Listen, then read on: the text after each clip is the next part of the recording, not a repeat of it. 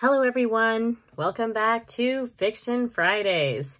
Today our theme is villainous violinists.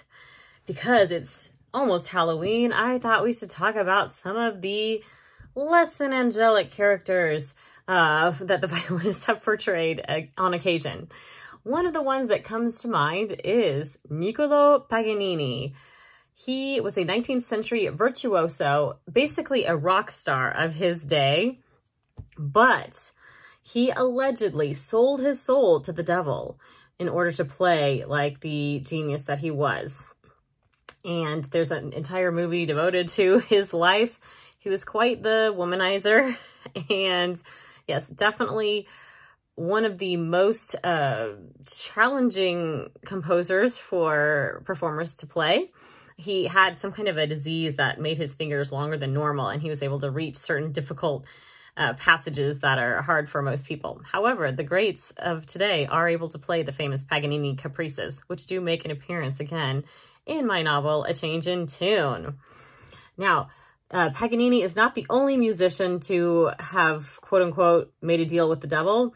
Even in more contemporary and uh, literature and even uh, different styles, the Charlie Daniels Band, Devil Went Down to Georgia, the devil wants to make a bet with Johnny the fiddle player and thinks that he can beat him on, on a violin kind of dueling pianos, dueling violin standoff. And Johnny admits that this probably isn't a good idea, but he's going to take the devil up on that dare. And in the end, fortunately, Johnny does win out over the devil and he is able to keep his soul. But he does say that the devil can come back and challenge him any other time he wants to because he's the best one at the instrument.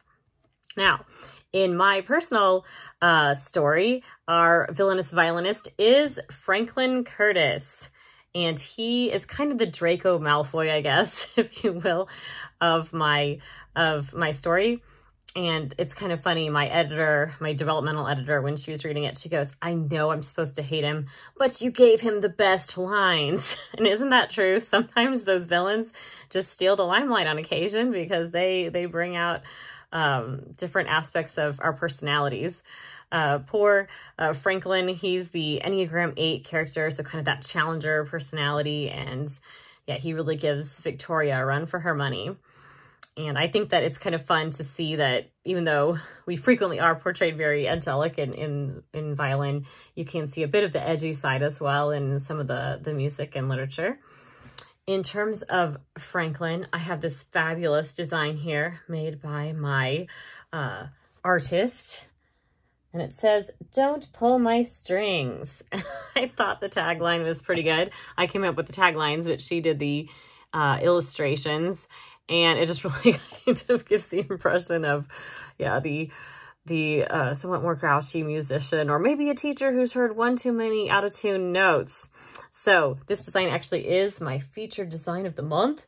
You can get iPhone cases or mugs, t-shirts, playing cards, a lot of different things with this design on it. And again, every purchase helps fund the cost of book publication because I would like to start writing book two of The Strings of Sisterhood. So consider donating and let me know in the comments if you can think of other famous uh, villainous violinists and come back next week for more Halloween music. I always love talking about some of my favorite haunted, um, haunted concert ideas. So thanks, and I'll see you next time.